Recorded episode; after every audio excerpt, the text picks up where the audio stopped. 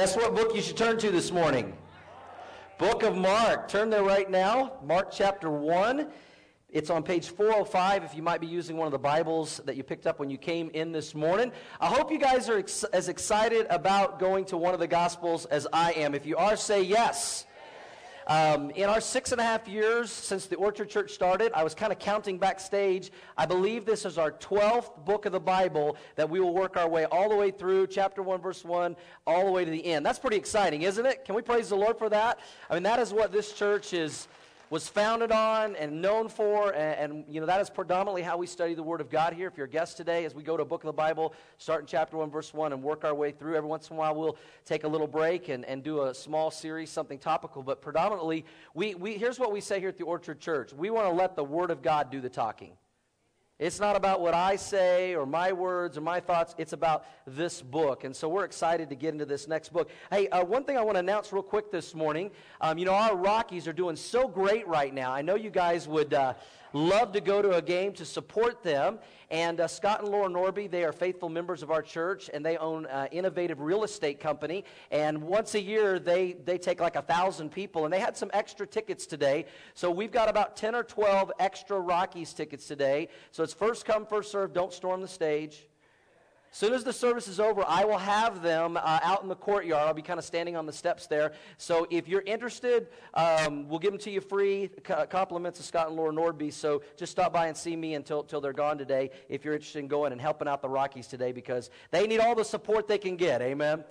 Yes. Well, as we uh, go into today, the first chapter of the Gospel of Mark, um, those of you guys that are into literature, have you ever heard of a book called The Odyssey? Maybe you read it in high school or college. Homer's Odyssey. Was written like in 400 BC. And then it's been translated many times from Greek. The original language is written in, into English. And in 1964, uh, there was a man named Dr. E.V. Rieu.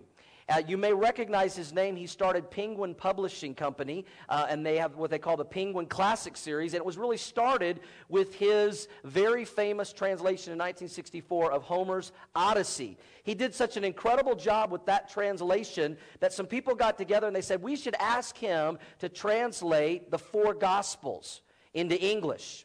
And so they asked him to do that, but several people were skeptical of how he would translate it because he was a known atheist. And they were asking the question, you know, what will he make of the four gospels? I mean, will he mess them up? Will he be true to them? What will he make of the four gospels when he translates them? But his son, who had accepted Christ and was a believer, asked a different question. He said, I'm more interested in what the four gospels will make of my father. Well, he didn't have to wait very long because within the first year of Dr. Uh, Rieu translating the Gospels, he became a believer in Jesus Christ, accepted him as his Lord and Savior. And I think that's a great question for all of us to ask ourselves personally today as we begin to study one of the Gospels, the Gospel of Mark. What will the Gospel of Mark make of me? How will it affect my life? What changes will it make in my life? How will it draw me closer to my Savior as we follow Him step by step through this gospel? And, and I want to ask you this morning will you allow God to prepare your heart for this book. Today and throughout this series this summer, and we sang about that. Prepare the way of the Lord. That's how this book is going to open. And the way we prepare the way of the Lord in our life is to invite Him to work in our life through His Spirit. So I'm going to ask you guys right now, for just a moment, would you bow your heads? In an attitude of prayer, each of you individually, would you just say, Lord, prepare my heart for this book, the Gospel of Mark. Do in and through me whatever you would like to do. Teach me what you want me to know. Help me to be a doer of your word and not just a hearer. And Father, I pray that for all of our church and everyone that will hear the Gospel of Mark over these next several weeks throughout this summer, that, Lord, we would ask that question Will, will we allow you to work in our heart, prepare our hearts? What will the Gospel of Mark do in each of us? And we pray that you, that we would be open to your word and doers, and you would work in our hearts. And we pray all this in Jesus' name. Amen.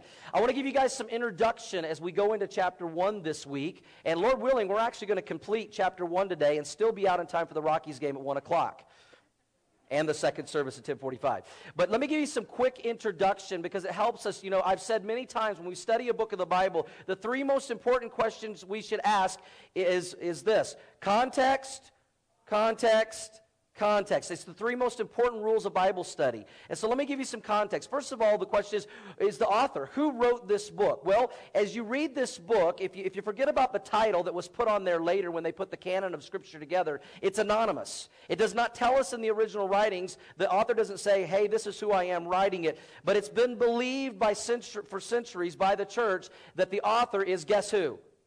Mark. Imagine that is, is Mark, or uh, also known as John Mark. John being his Jewish name, Mark being his uh, surname, his, his uh, last name, John Mark. Uh, this name may be familiar to you. Uh, the first time we read about this man, Mark or John Mark, is in Acts chapter 12. If you remember the story when Peter was in prison and he miraculously was let out of prison by an angel and he showed up at a lady's house named Mary. And there's a lot of Marys in the Bible. This is not Mary, the mother of Jesus, another Mary.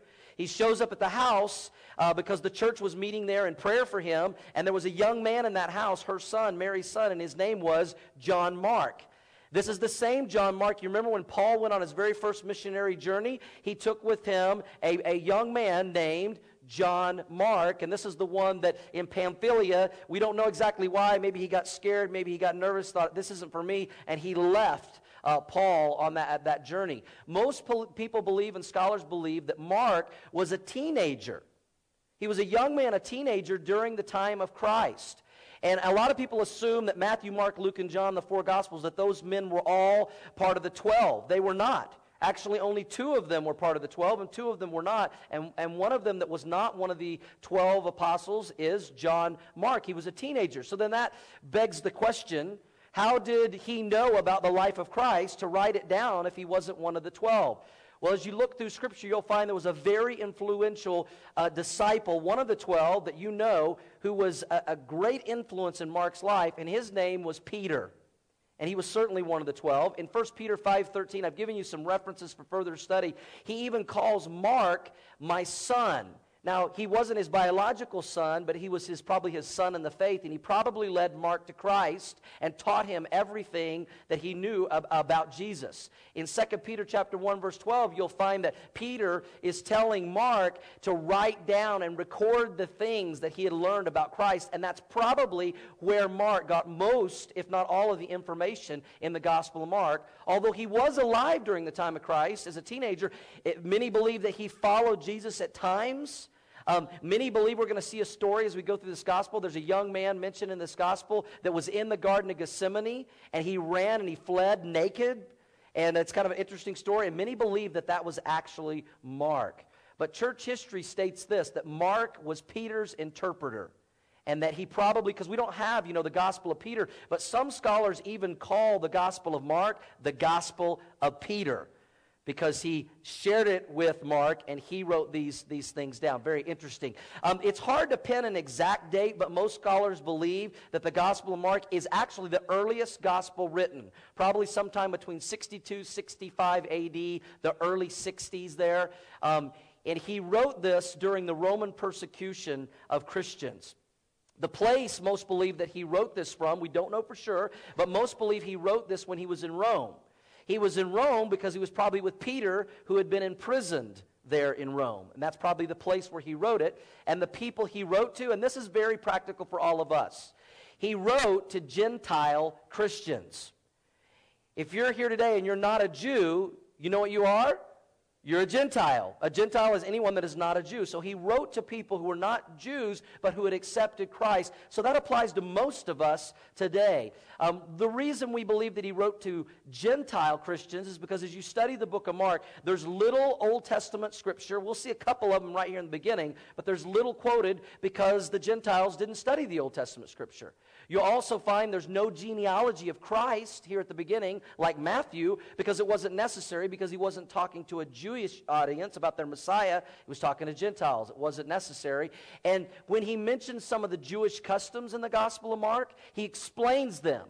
Well, if he was writing to a Jewish audience, he wouldn't need to explain them because they would know those customs. So that's why most believe he's writing to a Gentile audience, much like us. This is a book that's very practical to us today. What was the purpose of his writing? Most believe his purpose was to encourage suffering Christians.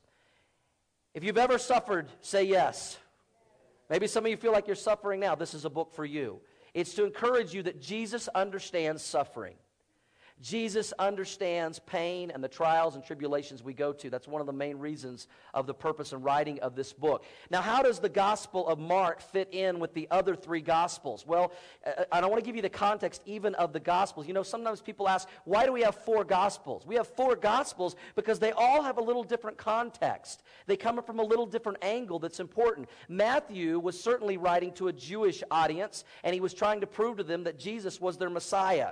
And everything about his book is to let Jew, Jews know that Jesus was the promised Messiah. Luke wrote to, to let us know that Jesus was truly the Son of Man and shows the human side of Jesus, his humanity.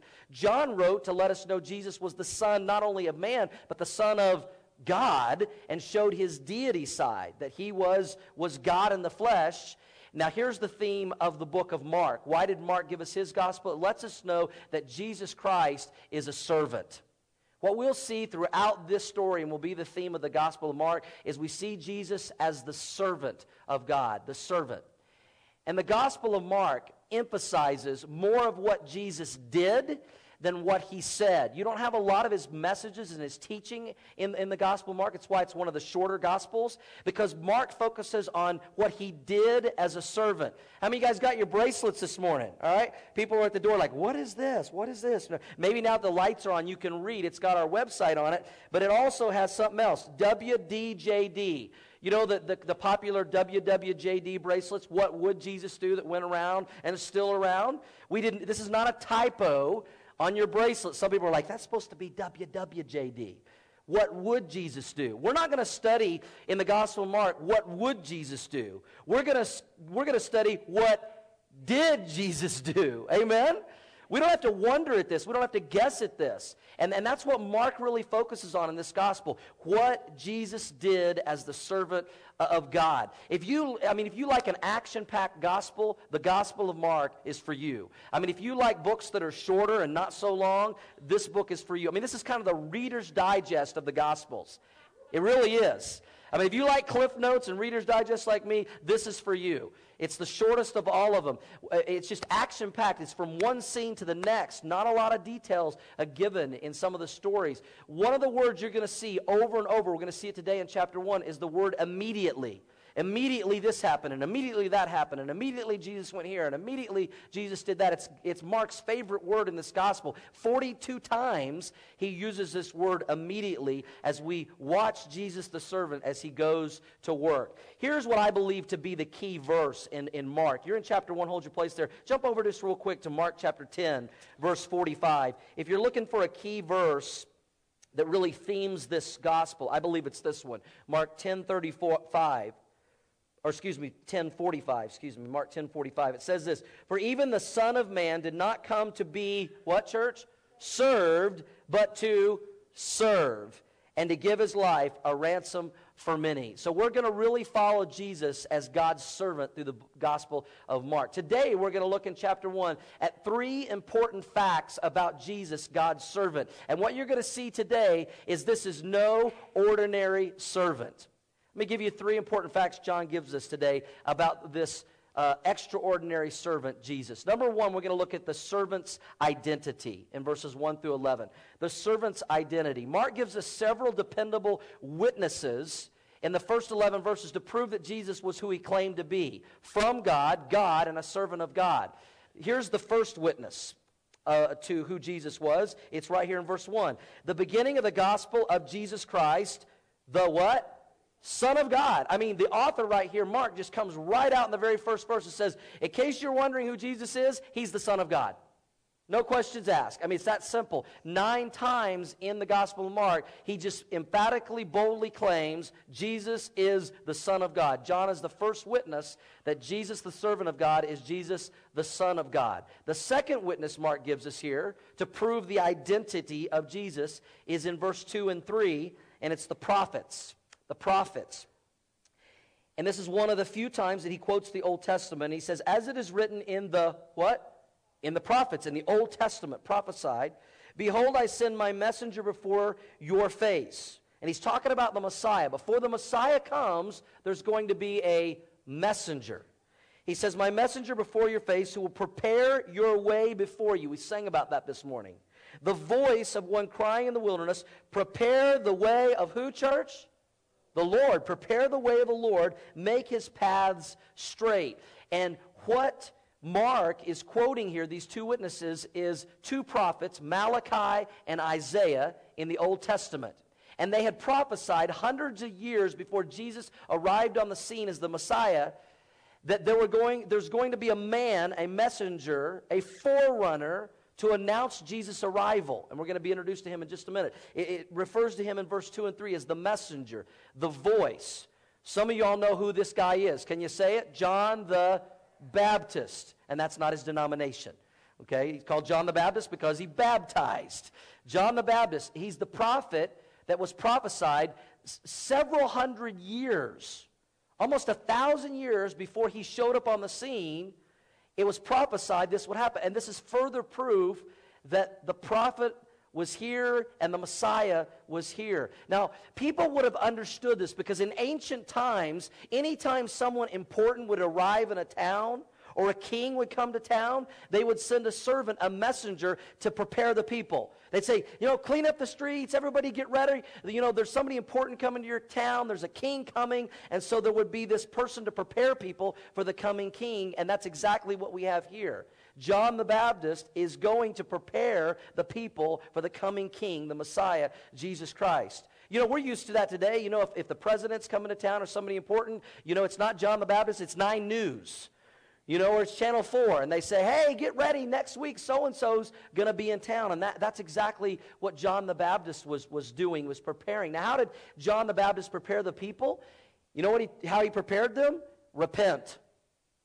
That was his message. Repent. What does repent mean? It means to turn from something and turn to something. Turn from your sin and turn to your Messiah. Turn to Jesus. So let, let's look at this third witness that we have here to prove the identity of Christ, and that is John the Baptist. Look at verse 4 through 8. John came baptizing. He's the fulfillment of that prophecy. He came baptizing in the wilderness and preaching a baptism of repentance for the remission of sins. Then all the land of Judea and those from Jerusalem went out to him, and they were baptized by him in the Jordan River, confessing their sins. Now, John was clothed with camel's hair and with a leather belt around his waist. He ate locusts and wild honey. This guy was quite the character. And he preached, saying, There comes one after me who is mightier than I, whose sandal strap I am not worthy to stoop down and loose. Guess who he's talking about now? He's talking about Jesus. I indeed baptize you right now with water, but he's going to baptize you with what? The Holy Spirit. Very important, this third witness that's letting everybody know when Jesus shows up in town, when Jesus shows up on the scene, he's the real deal. He is the Son of God. He is the Messiah. He's the promised one. And, and there's this gnarly guy, John the Baptist. He's got camel hair coat. He, he eats locusts and honey. You might try that with your kids as an after school snack. I don't know. Doctors have said you can actually live on it and actually good for you if you can stomach it. Um, he's kind of an Old Testament Elijah type, some scholars have mentioned. Now, notice in verse 4, he doesn't go to the town to preach, but rather he chooses to preach his message where? In the wilderness. Everybody say wilderness. So he didn't go to the people. The people had to come out to the wilderness to him. And, and I believe there's a reason for that. He was using the wilderness as an illustration because that was the condition of the people at that time. They were in a spiritual wilderness. It had been 400 years since the end of the Old Testament, since God had spoken and worked in people, and most people had drifted away from Him. And they were in a spiritual wilderness, wandering around without any direction. And He said, You come out to the wilderness, repent of your sins. I'm going to baptize you with water so you can get ready to come out of your spiritual wilderness and be introduced to your Savior and Messiah, Jesus Christ. Now, you'll notice here that He um, taught a baptism of repentance. And then he says, you know, but, but then there's going to be one that comes after me that has the baptism of the Holy Spirit. There's a difference between John's baptism of repentance that prepared people for Christ and what we know today in the church is the baptism of faith after someone has accepted Christ. But both baptisms illustrate the same thing. Baptism is an outward expression of an inward change. And those that inwardly had decided to turn from their sins and be ready for the Messiah, they were baptized. Just like today, those that turn from their sins and accept Christ, they're baptized to have that outward expression of an inward change. It was no different. But it was preparing them. Now, in verse 8, when John says here, he says, I indeed baptize you with water, but he, Jesus, will baptize you with the Holy Spirit. What was he talking uh, about there? He was talking about not just something that happens on the outside, but what Jesus will do on the inside. It's a spiritual baptism that happens to everyone the moment they accept Christ. We know today that the scripture tells us when someone accepts Christ, what does God place inside of them? His Holy Spirit. They are baptized, they are immersed in the Spirit of God. John's message and baptism were meant to prepare people to, to meet Jesus. Let me give you the fourth witness. And the fourth witness, I mean, if, if John the Baptist wasn't enough to prove who Jesus was, and if the prophets weren't enough, you know, if that wasn't enough, and John wasn't enough, then, and Mark wasn't enough, I think this fourth witness will be enough to identify this servant. It's God the Father and the Holy Spirit. I mean, I think we could trust God the Father and the Holy Spirit. If he says, this is who this is, people would believe it. Look at verse 9 through 11. And it came to pass in those days that Jesus came from Nazareth of Galilee and was baptized by John in the Jordan.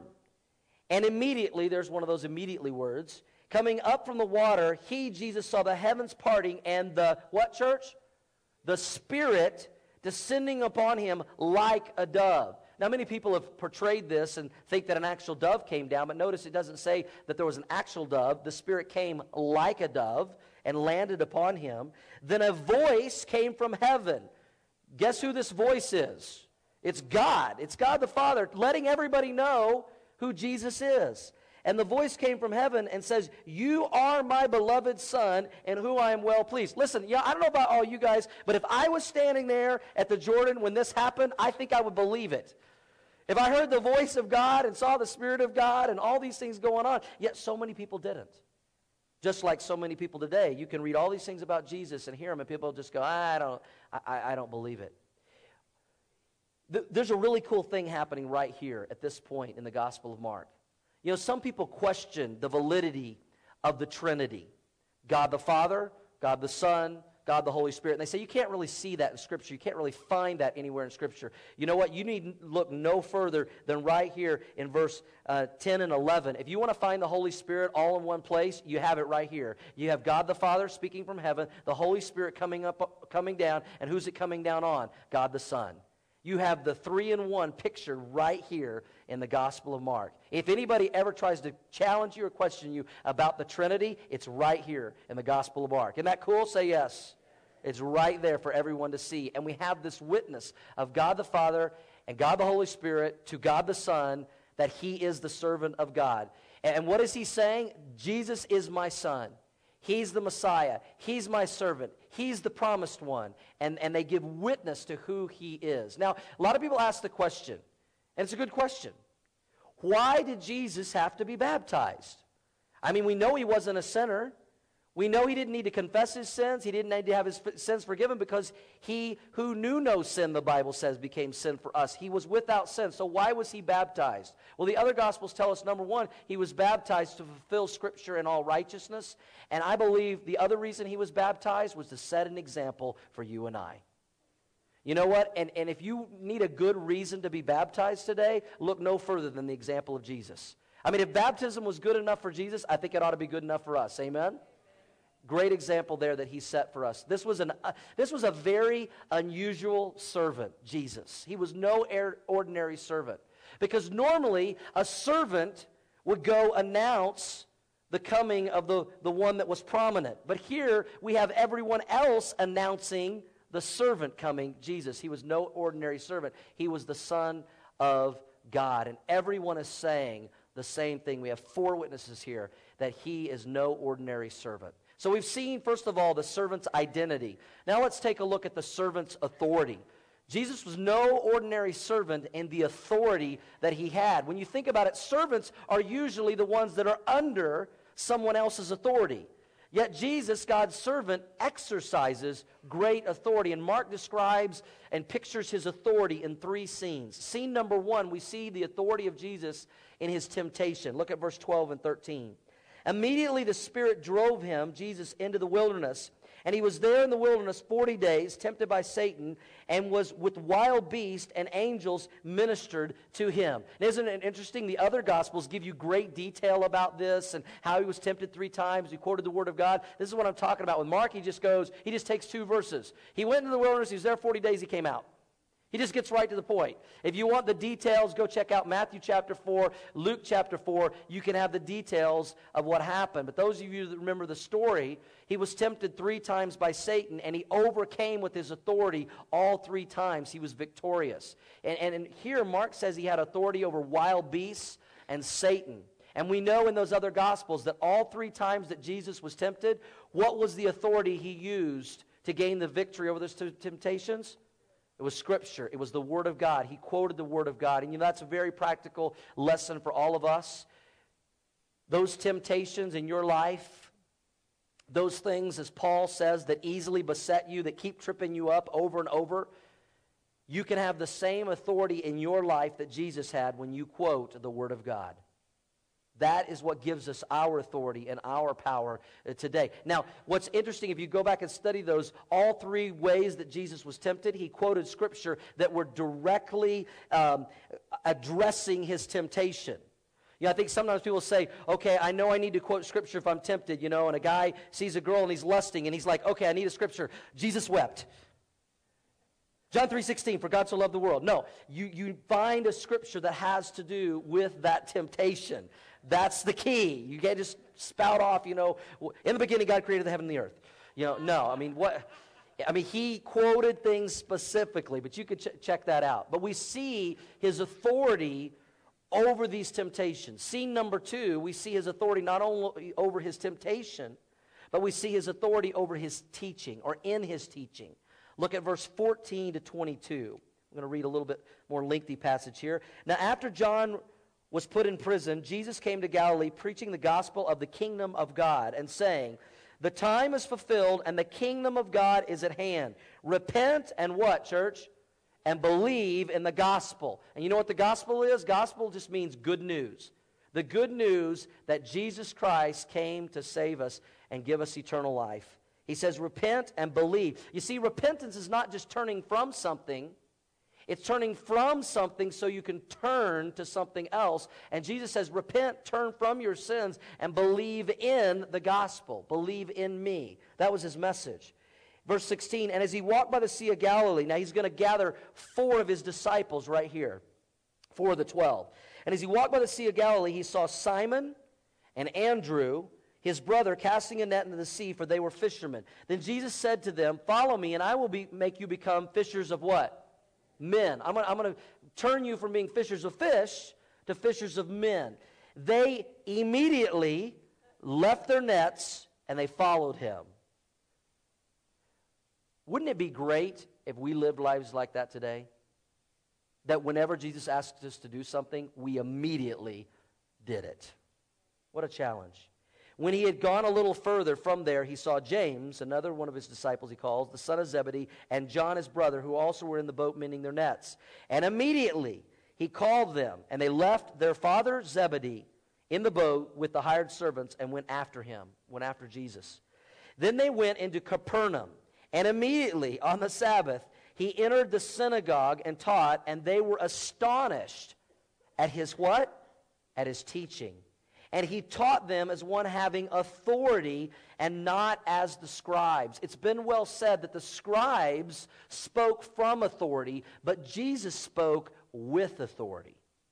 And there's a difference. And here we see the authority of this servant in his teaching. Now, in verse 15, we see his message the kingdom of God. Don't get confused with that, that of the kingdom of God and that that Matthew talks a lot about in his gospel, which is the kingdom of heaven. I believe those are two different things. I believe the kingdom of heaven is the literal physical kingdom that Jesus will bring during his millennial reign after the tribulation we studied about in Revelation. I believe the kingdom of God that Jesus is talking about here, and remember he's talking primarily to Gentiles, is not a physical kingdom, but a spiritual kingdom. It's a kingdom where when someone accepts Jesus Christ as Lord and Savior, he begins to rule and reign on a, the throne of our heart, the throne of our life. It's a spiritual kingdom. Luke explains this very well. We'll put this on the screen in Luke's gospel, Luke 17 20. Now, when he was asked, Jesus was asked by the Pharisees, when the kingdom of God would come, he answered them and said, The kingdom of God does not come with observation. It's not something you see literally. Nor will they say, See, it's here or see, it's there. For indeed, the kingdom of God is where, church? It's within you. Every one of you here today that has accepted Jesus Christ as your personal Lord and Savior and invited Him into your life, you know what you invited into your life? You invited the kingdom of God. You said, I'm going to get off the throne of my life, that where I rule and reign and make my own decisions and usually screw things up, I'm going to get out of the way and I'm going to let Jesus sit on the throne of my heart and life and I'm going to let him call the shots. That's the spiritual kingdom of God. That's what Jesus is talking about right here. How does this happen? When someone repents of their sins and believes in Jesus. That's how salvation takes place. We turn from our sins and we turn to Jesus and invite him in, and he brings a spiritual kingdom in our heart and life.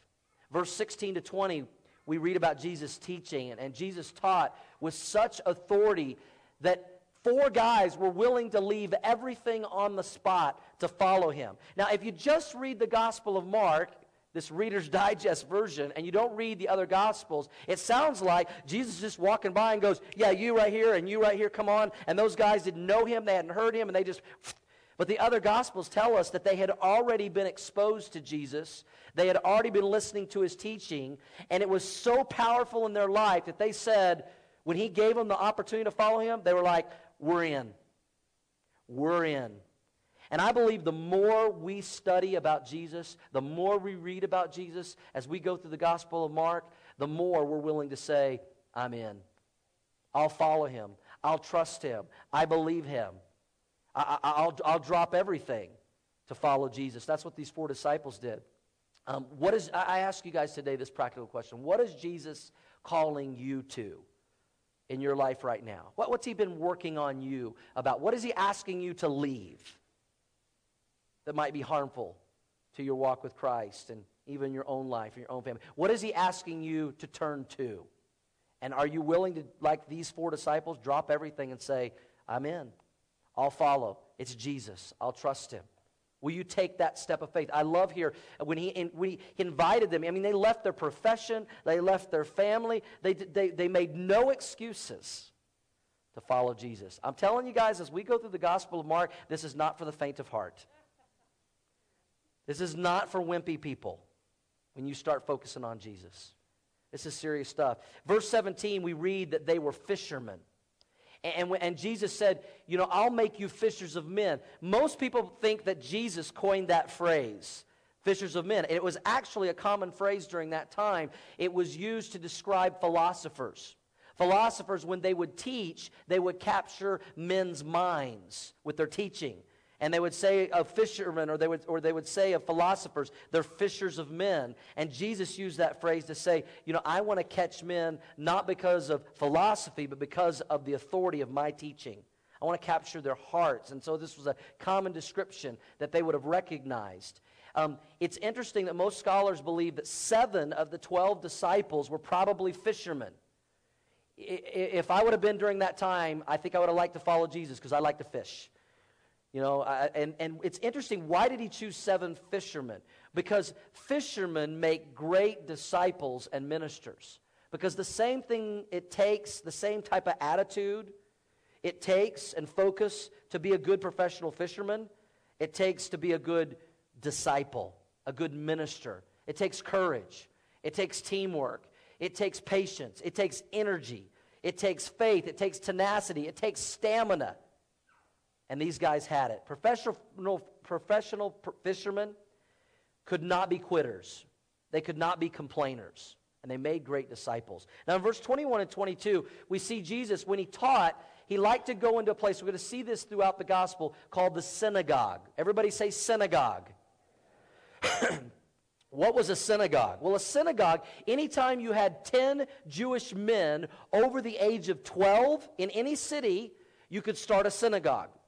And basically, a synagogue was a place where they would go. It was, it was different than the temple. It wasn't a place where they did sacrifices, but it was a place of scripture reading. It was a place of prayer. It was a place of worship, much like the church today. And there was a synagogue there in Capernaum. And it also tells us that Peter's house was right there as well. And I want to put this on the screen, a, a map, real quick. Um, but this map is, is a map of the, the area during Jesus' time. And you can see today we're still the Sea of Galilee. And right here on the northwest shore is a little city that's right there on the banks of the Sea of Galilee called Capernaum. Uh, there was a group of about 12 of us that went to uh, Israel a couple of years ago in our church. And so when I read this stuff now, I see the Sea of Galilee. We, we got to go on a boat on the Sea of Galilee. We got to walk through the city of ancient Capernaum. And we actually saw what many believe to be the, the synagogue synagogue Jesus was in, the ruins of it, and then about 50 yards away is the house of Peter. Because notice it says here that they immediately went from the synagogue to Peter's house. And then I want to put this next pitch, picture up here because this is an aerial view um, taken recently of the ancient city of Capernaum. And we actually walked these streets, and these are kind of the ruins of the houses. And this right here, if you guys could see that, say yes. Can you see that? Okay? This right here is where they believe Peter's house was. They've built several churches on it and they've fallen down over the last 2,000 years. Uh, but this was where Peter's house is. And if you walk, it's about 50, 60 yards. This right here, now this is the ruins of like a third, fourth century Byzantine church. But it was built on top of where they believe was the synagogue that Jesus went in. And, it, and when you go to this foundation, if you get a chance to go to Israel, you'll see underneath the ruins of this, you'll see like older rocks that they believe was the foundation. And we actually got to walk in to both of these. If you've never taken a trip to the Holy Land, man, I tell you, you need to do it when you get an opportunity. We'll probably take another trip with our church sometime in, in the future and take advantage of that because these things really because they, they come alive when you see this. And so, you know, as, as I looked at these things um, and read these things, we have this visual. And here's what was interesting, though. When Jesus taught in this synagogue, the people were blown away at his teaching. I mean, they were blown away by Jesus' authority as, as he taught. We see the authority of Jesus in his temptation. We see the authority of Jesus in his teaching. And then, number three, we see the authority of Jesus in his terms. In his terms. J- Jesus did things the way he wanted to do them because he was God. Look at what happens in this synagogue as Jesus is teaching in verse 23 through 28. Now, there was a man in the, their synagogue that we just looked at with an unclean spirit. That's another way of saying he was demon possessed. And he cried out. Jesus is in the middle of teaching, and this demon starts crying out through this man. And watch, this is really interesting. Saying, Let us alone. This was other demons. What have we to do with you, Jesus of Nazareth? Did you come to destroy us? I know who you are, the Holy One of God. Isn't that interesting that so many people didn't want to accept Jesus for who he claimed to be, yet the demons here are saying, We know who he is. We know who he is. It's sad that demons get it sometimes better than people do. They knew who he was, they knew his authority. They were scared to death. But Jesus rebuked him, this evil spirit, and said, Be quiet and come out of him. You know what Jesus said here in the original language to this demon? Shut up. Shut up. I'm in charge. I have authority. Come out of this man. And when the unclean spirit had convulsed him and cried out with a loud voice, he came out. Then the, the people are watching all this in the synagogue happen. This was not your normal day in the synagogue. This was not the normal service. Then they were all amazed, so that they questioned among their saying, uh, uh, uh, among themselves, saying, "What is this? What is this? What new doctrine? What new teaching is this? For with, say it, church, authority he, Jesus, commands even the unclean spirits, and they obey him. And immediately, his fame spread throughout all the region around Galilee. Today, we would say the word of Jesus went viral. I mean, word got out. There is a guy you need to hear teach. There is a guy that is casting out demons. I mean, we've never seen anything like this. It's interesting that as Jesus is doing his Father's work, he is, in, he is interrupted by this demon, this evil spirit. You know, that's a great lesson for us, church. Anytime you're trying to serve God in your life, don't be surprised if there's not satanic evil forces trying to interrupt you. Because anything that God calls us to do or not do, Satan is going to call us to the opposite. And you know, I think that it can actually be an indicator we're on the right track in our Christian life when Satan is working hard to get us turned back around and interrupting us. But let me remind you of what it says in 1 John 4 4. The same authority and power that Jesus had if you know Jesus Christ as your Lord and Savior, you have that same authority in your life. John 4 4 says, You are of God, little children, and have overcome them because he who is in you is greater than he who is in the world. Can we say amen to that? Jesus was no ordinary servant. We've seen it in his identity and who he was, we've seen it in his, his authority and how he taught, his terms and his commands his teaching, his temptation. And then number three, we see the servant's sympathy. This was no ordinary servant in how he sympathized and empathized and had compassion on people wherever he went. Verse 29 to 45, and then we close this morning. Now, as soon as they had come out of the synagogue, they entered the house of Simon and Andrew and James and John. That, they, they walked about 60 yards. We saw it there on that map. But Simon's, this Simon Peter, it's another name for Peter, Simon. But Simon's wife's mother, which would be his mother in law, lay sick with a fever. The other gospels say a high fever. Many people believe she was near death. And they told him about her at once. So he, Jesus, came and took her by the hand, and he lifted her up, and immediately the fever left her. She felt so good that she served them. Now, listen, you need look no further than this story right here if you want to make sure that Jesus was the Messiah and the Son of God because he healed Peter's mother in law. I'll just let that simmer for a moment. Just kidding, Mom. He heals her. He has sympathy on her and compassion. And you know what? Here's something cool. When Jesus heals, he fully heals. Yeah, if you've ever had a high fever, even when the fever's gone, it takes you several days to get over it. You know, I got the flu thing because I don't get the flu shot. So this year I got the flu, and I mean, it took me like two and a half weeks to get my strength fully back. Man, she is touched by Jesus. She's healed, and the next thing you read, she's up serving. She's helping cook dinner. She's getting the meal ready.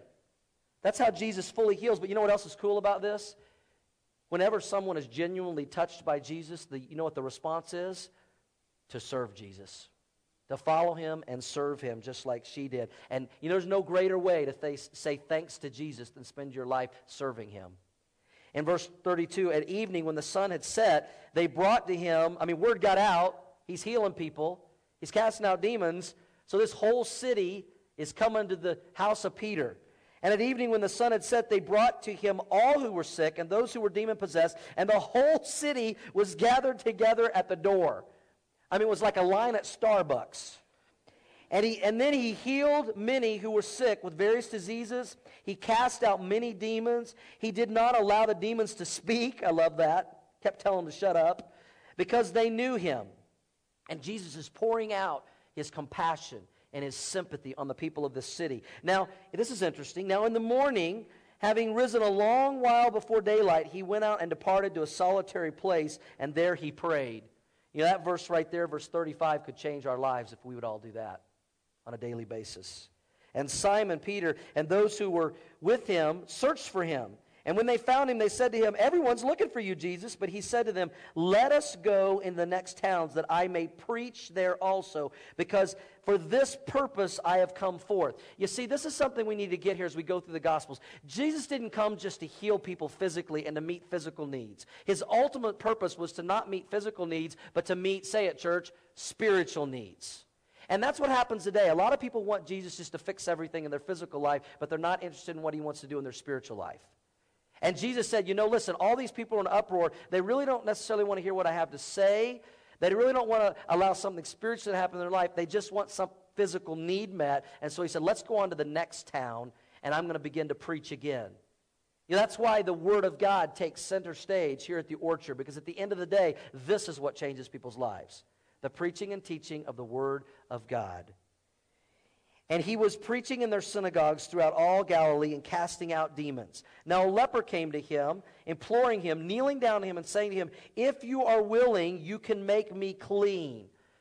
And what faith this leper had. He had enough faith to say, I know Jesus can heal me and meet my needs if he chooses to. I mean, that's great, great faith that he showed here. You know, there's a lot of people that don't come to Jesus because they don't believe he will forgive their sins. And you know what Jesus says? He's not willing that any should perish, but all should come to the knowledge of truth. If you will turn to Jesus, he's there waiting for you. Amen, church? And, and, and this leper believed that. He had great faith. Then Jesus was moved with compassion, sympathy on this man. And he stretched out his hand and he touched him and he said to him, I am willing, be cleansed. And as soon as he had spoken, say it, Immediately, the leprosy left him and he was cleansed. And uh, we don't have time to go into it this morning, but all throughout Scripture, sin or leprosy is a picture of sin and he was completely cleansed. The same way when we turn to Jesus and confess our sins, we are completely healed and cleansed, was the same way this leper was cleansed. And he strictly, now watch this. Jesus heals him, and he strictly warned him and sent him away at once. What was his warning? And he said to him, See that you say nothing to anyone, but go your way, show yourself to the priest, and offer your cleansing, those things which Moses commanded as a testimony to them. In Leviticus chapter 14, it said in the law of Moses, if you, if you were ever you know, healed of leprosy, which hardly ever happened. It was a deadly disease, it was incurable. But if it did happen, then you're supposed to go and show that to the priest. And so all of a sudden, Jesus sends him because he heals him to the priest. And, and they're like, We have a Leviticus 14 day. This has never happened before. We, we, we've not seen this. And Jesus did that to prove his power, to get their attention. That they had to deal with somebody healed this guy. Who was it? You know, that we've never seen, seen it like this. But then notice in verse 45. Now remember, he told him, don't go tell anybody. Just go to the priest. And like most people, he did not obey Jesus. Verse 45. However, he went out and began to proclaim it freely. And he spread the matter so that Jesus could no longer openly enter the city, but was outside in deserted places. And they came to him from every direction. Isn't it interesting that Jesus told the leper not to tell anyone, and he disobeyed Jesus and he told everyone. Yet today, as Christians, we are commanded to tell everyone about Jesus, and many Christians tell no one. Just the opposite. In verse 45, when it says, you know, they came to him from every direction, I believe this really spoke to my heart as we finish chapter 1 today and, and wrap it up with just a quick applications. I believe the same response to Jesus can happen today. That I believe that people can come from every direction to meet and find Jesus when genuine believers will shine the light of Jesus for people to see. I believe that. How can that happen? When we show genuine sympathy and compassion for those in need, like Jesus did, to Peter's mother in law, to the people of the city, to the leper, it will help draw people to Jesus. We are his hands today. We are his feet today. We have the opportunity today to bring people to Jesus from every direction when we allow him to rule and reign in our life and show the same kind of sympathy and compassion that he showed. If you believe that, say yes. That's the challenge to us. Let's not forget what the name Christian means it means little Christ. I hope that through the Gospel of Mark, we'll say, you know, we'll look at what Jesus did and we'll say, I want to do the same things. I want to have the same kind of compassion. L- let me give you some practical applications as we close this morning from chapter 1. Number one, we are called to serve just like Jesus served. You are never more like Jesus than when you serve others and have compassion for others. And it will draw people, not to us, but to Jesus. Number two, we are called to be under his authority today, just as we read and saw his authority in, in the Gospel of Mark, chapter 1. How does he have authority in our lives today? When we allow him to have that authority, when he sits on the throne of our heart and rules and reigns in our life. Let's not forget, church, when we accept Jesus Christ, we don't just accept Jesus the Savior, we accept Jesus the Lord. That's why in the scriptures he's referred to as the Lord Jesus Christ. You know what the, Lord, the word Lord means? Master, owner, boss, shot caller. And we need to let people see that Jesus rules and reigns and has authority in our life, just like he had authority and it got people's attention. And the way that we do that is through his word, that we allow his word to have dominion and authority in our life. Number three, we are called to get people's attention like Jesus got people's attention. Remember what it says in the Gospel of Matthew? Let your light, Christians, so shine before men that they may see your good works, your dedication to Christ, and glorify not you, but who? your Father in heaven. Uh, let me ask you this what is God doing in your life today? In your personal life, in your marriage, in your family, as a as a employee, as an employer, what are you allowing God to do in and through your life that is so strong that people are amazed at what God is doing in your life? That they're astonished, that they're blown away, that people go, "I don't know what you have, but I want some of it." and you have an opportunity to introduce them to the one that makes all the difference Jesus, God's servant. Number four, we are called to show compassion and sympathy like Jesus. And I believe when we do, people will come from every direction because there's no shortage of people in our sphere of influences that need compassion, that need sympathy, that need someone to genuinely love them and genu- genuinely care for them. And then number five, we are called to repent and believe in Jesus. And I know many of you have made that decision, but if you're here today and you've never made that decision, I hope today you'll make that decision to turn from your way of life and your sin and turn to Jesus.